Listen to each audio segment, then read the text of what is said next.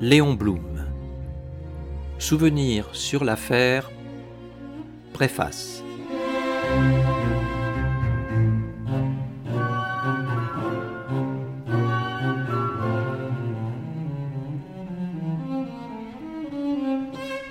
Ce livre est la réunion de sept articles que Marianne a publiés entre le 24 juillet et le 7 septembre dernier. Je n'ai rien changé à leur texte improvisé.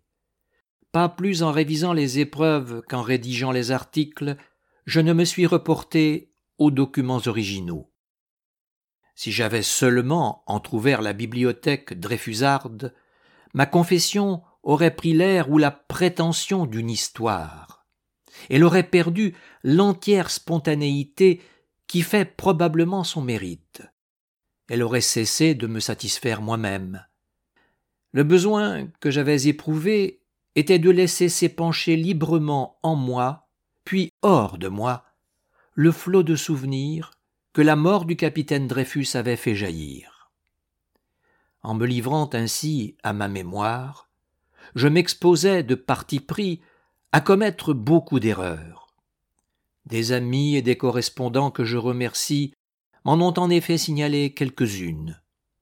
Elles se retrouveront dans mon texte, puisque je n'y ai pas touché.